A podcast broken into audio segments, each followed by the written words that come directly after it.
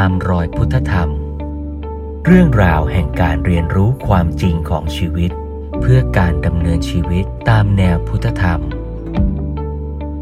ชวนร่วมเรียนรู้กับพระครูเมธังกร วัดยาณเวศกวัน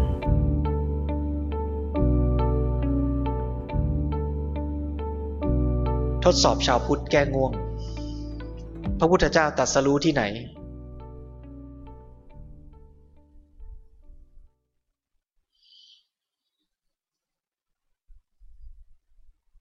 พระพุทธเจ้าตรัสรู้ที่ไหน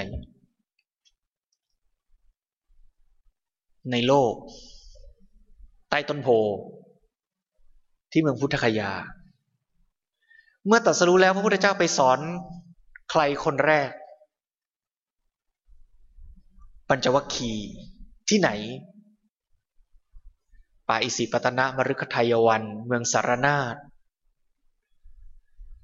พระพุทธเจ้าตรัสรู้เดือนอะไร วันเพ็ญเดือนหกแสดงปฐมเทศนาแก่ปัญจวัคคีย์วันเพ็ญเดือนอะไร เดือนแปดวันวิสาขากับอาสาฬหะห่างกันกี่เดือนสองเดือน กี่วันหกสิบวัน ระยะทางระหว่างพุทธคยาไปอิสิปตนมฤคทายวันกี่กิโล ใครเคยไปอินเดีย ไปสังเวชนียสถานมาแล้ว พุทธคยากับสารนาห่างกันกี่โล โดยประมาณอาตมาก็ไปอินเดียหลายรอบไม่สังเกตนะ ไปอ่านหนังสือจาริกบุญจารึกธรรมของหลวงพ่อสมเด็จพระพุทธโฆษาจารย์ท่านเอาแผนที่มาวัดจริง ๆ แล้วไปเทียบกับคัมภีร์ ปรากฏว่าตัวเลขใกล้เคียงกันคัมภีร์บอกไว้กี่โยชน์เอามาคูณ 16 กิโลเมตร แล้ววัดในแผนที่ปัจจุบันที่รถวิ่ง เออ ใกล้เคียงกัน ประมาณ 250 กิโล 250 กิโลนี่ถ้าวัดจาก กรุงเทพไปนี่ถึงไหน ถึงไหน 250 โล นครสวรรค์ถึงไหม ไม่ถึงเหรอ สระบุรีเกินเกินสระบุรี เกินสระบุรีแน่ๆ เกินไปหน่อย โคราชถึงไหมสองร้อยห้าสิบโลไปได้ถึงไหน กรุงเทพเชียงใหม่กี่ร้อยเจ็ดร้อยหารสามโยม แถวแถวไหนเนี่ยสรุปแล้ว โคราชปากช่อง อุทัยชัยนาทอ่าแถวแถวเนี้ยให้โยมเดินเดินไหมกรุงเทพอุทัย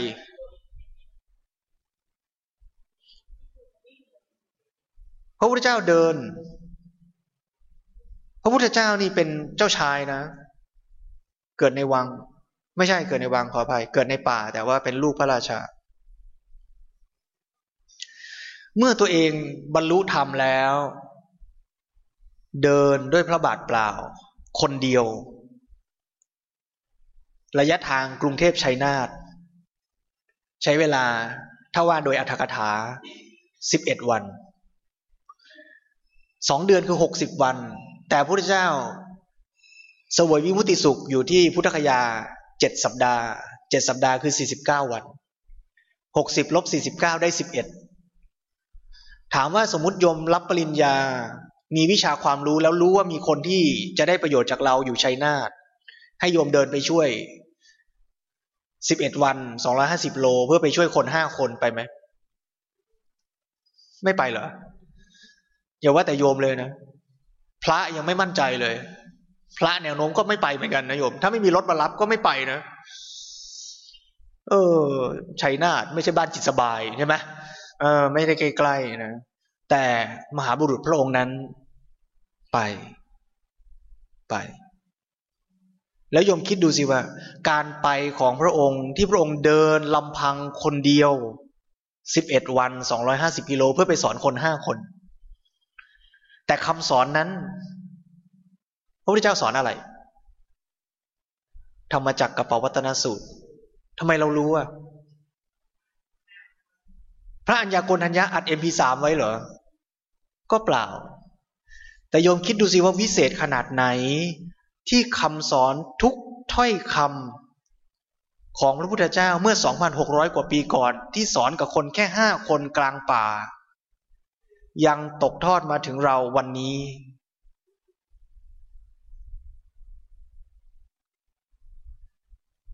คำสอนที่สอนว่าอะไรคือทุกข์อะไรคือทางดับทุกข์ ซึ่งเป็นคำสอนวิเศษที่เกิดขึ้นด้วยพระปัญญาอันยิ่ง และพระกรุณาอันยิ่งใหญ่ พระองค์สอนคนห้าคนนั้นก็จริง แต่การเหน็ดเหนื่อยการเดินทางของพระองค์ในวันนั้นสิบเอ็ดวัน ส่งผลแก่โลกใบนี้มากไหม ส่งผลกับคนกี่คน ไม่ใช่แค่ห้าคน ส่งผลส่งผลถึงเราวันนี้ไหมถึงแม้ว่าเราจะเกิดไม่ทันพระพุทธเจ้า ถึงแม้ว่าเราจะเกิดไม่ได้อยู่ในชมพูทวีป ถึงแม้ว่าเราจะเกิดห่างไกล จากดินแดนนั้นทั้งในแง่สถานที่และการเวลา แต่แปลกจริงหนอที่ธรรมะคำสอนอันยิ่งใหญ่นั้น ยังรักษาสืบทอดมาถึงเราวันนี้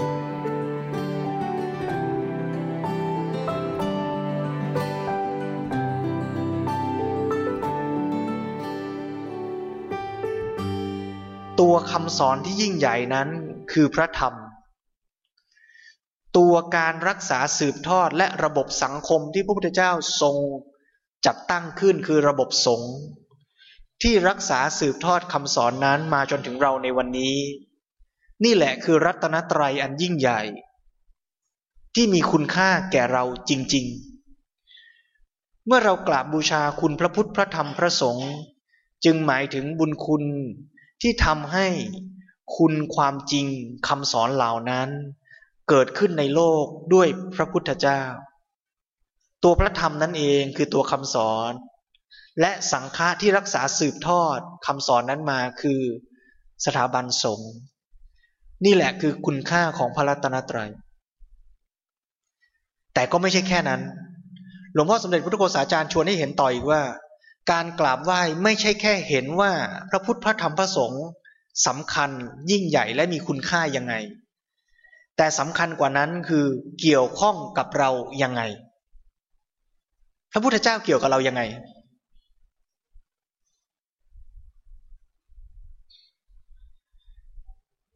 พระพุทธเจ้าเป็นกัลยาณมิตรของเราก็ถูก พระพุทธเจ้าตรัสเองเลยว่า พระองค์เป็นกัลยาณมิตร และกัลยาณมิตรเป็นสิ่งสำคัญทั้งหมดของพรหมจรรย์ ก็จริง ถ้าไม่มีพระพุทธเจ้า แล้วเราจะรู้ได้แต่ไหนว่าการปฏิบัติอะไรคือดีชั่ว อะไรคือสติปัฏฐาน อะไรคือไม่ใช่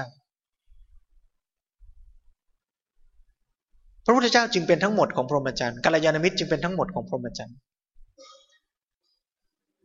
แต่นอกจากพระพุทธเจ้าจะเป็นกัลยาณมิตรแล้ว นั่นพูดถึงพระพุทธเจ้าในฐานะที่เป็นสมมุติบุคคล แต่ถ้าพูดโดยตัวสภาวะ คือพุทธคุณ หรือปัญญาที่มีอยู่ในความเป็นพุทธานั้น ลึกลงไปก็คือปัญญาอย่างนั้นก็มีในเราทุกคนได้ด้วย จริงไหมว่าพระพุทธเจ้าเป็นมนุษย์ จริงไหมว่าเราเป็นมนุษย์ ถ้ามนุษย์อย่างพระพุทธเจ้าปฏิบัติได้บรรลุได้ คุณสมบัติของความเป็นมนุษย์ที่ปฏิบัติได้บรรลุได้ มีในเราหรือไม่ มี เพราะฉะนั้นการกราบพระพุทธเจ้าที่แท้คือการกราบภาวะแห่งพุทธะที่มีในตัวเราด้วย และเมื่อเราเข้าใจสภาวะแห่งพุทธานี้แท้จริงนั่นแปลว่าการกราบทุกครั้งคือการเคารพศรัทธาในศักยภาพของความเป็นมนุษย์ที่ฝึกได้ที่มีในตัวเรา ทุกคนเพราะการกราบไม่ได้กราบทองเหลือง ไม่ได้กราบพระปฏิมา แต่กราบในสภาวะธรรมที่มีจริง ๆ ในตัวเราด้วย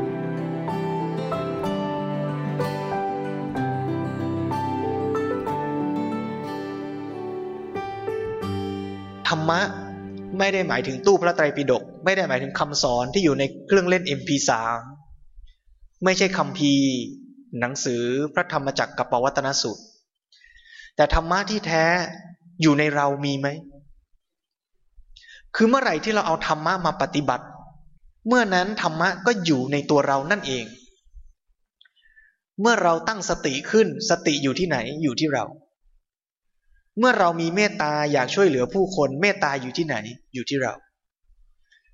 เพราะฉะนั้นธรรมะที่แท้ที่พระพุทธเจ้าทรงสอนทั้งหมดทั้งปวงนั้นมีได้ในเรา การกราบธรรมะจึงกราบได้ในความหมายที่ลึกลงไปว่ากราบคุณธรรมความดีทั้งหมดที่มีในตัวเรานี่แหละ พระสงฆ์โดยสภาวะบุคคลคือผู้ที่บวช แล้วบรรลุธรรม หรือไม่บวชก็ตามแล้วเป็นอริยบุคคล สงที่แท้เวลาเราสวดมนต์คือบุคคลสี่คู่แปดจำพวก คืออริยบุคคลแปดโสดาปฏิมักโสดาปฏิผล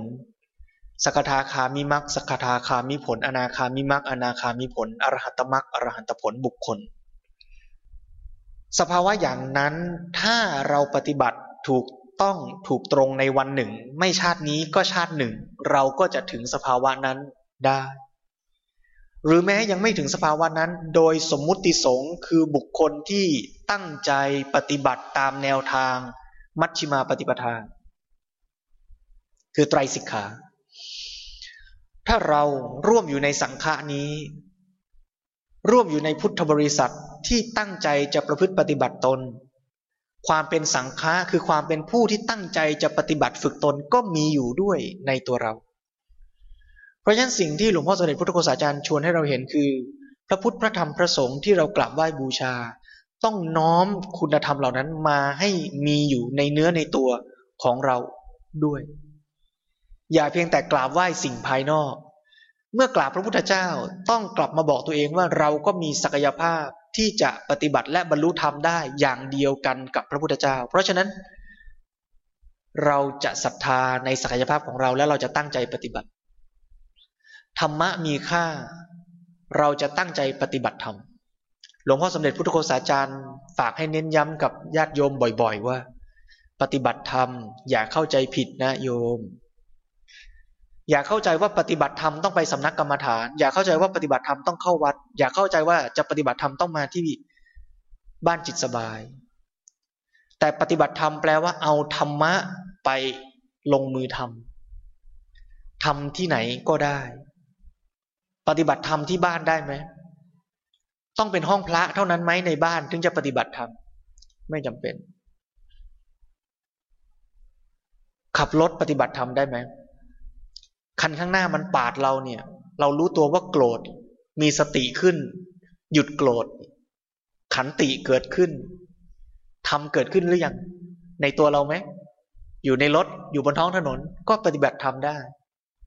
เราไปทำงานเพื่อนร่วมงานมันทำอะไรไม่ถูกใจเราเลย เราหงุดหงิดเราโกรธ รู้ตัวว่าโกรธขึ้นมา คุมสติได้คุมกิริยาอาการได้มีฮิริโอตปะ มีขันติโสรัจจะเกิดขึ้น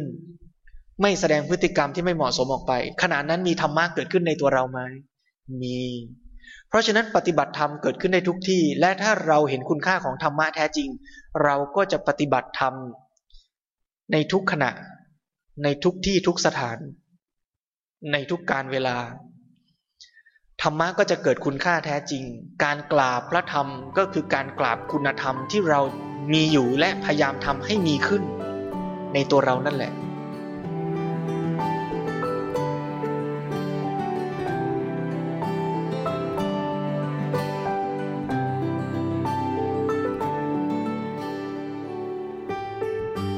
การกราบพระสงฆ์ไม่ได้หมายถึงกราบบุคคลที่ห่มผ้าเหลือง ซึ่งบางทีก็ทำตัวดีบ้างไม่ดีบ้าง เราเห็นแล้วชาวพุทธหลายคนก็เสื่อมศรัทธาแล้วบอกว่าพระสงฆ์ไม่ดี แต่ความจริงคุณทำคุณธรรมที่แท้ของความเป็นสังฆะคือการที่เราตั้งใจฝึกหัดพัฒนาตน ตามคำสอนของพระสัมมาสัมพุทธเจ้า แล้วคอยเกื้อกูลซึ่งกันและกัน เป็นกัลยาณมิตรแก่กันและกัน คุณธรรมอย่างนี้ไม่มีเสื่อมเลย และเราก็สร้างขึ้นในตัวเราได้ด้วย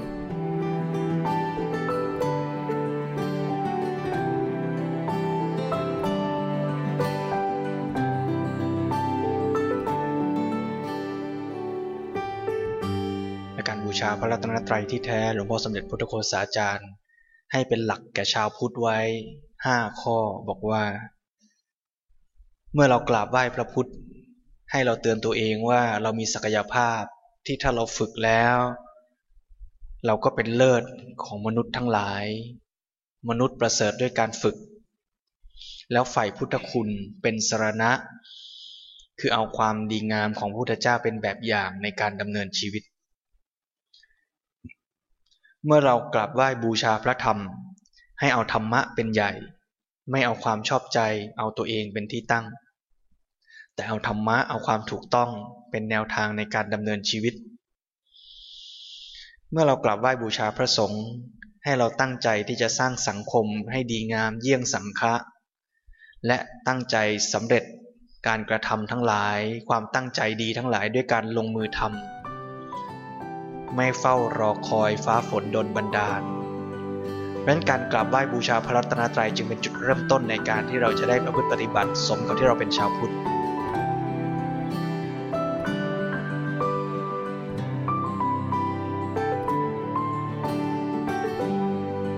ตามรอยพุทธธรรม เรื่องราวแห่งการเรียนรู้ความจริงของชีวิต เพื่อการดำเนินชีวิตตามแนวพุทธธรรม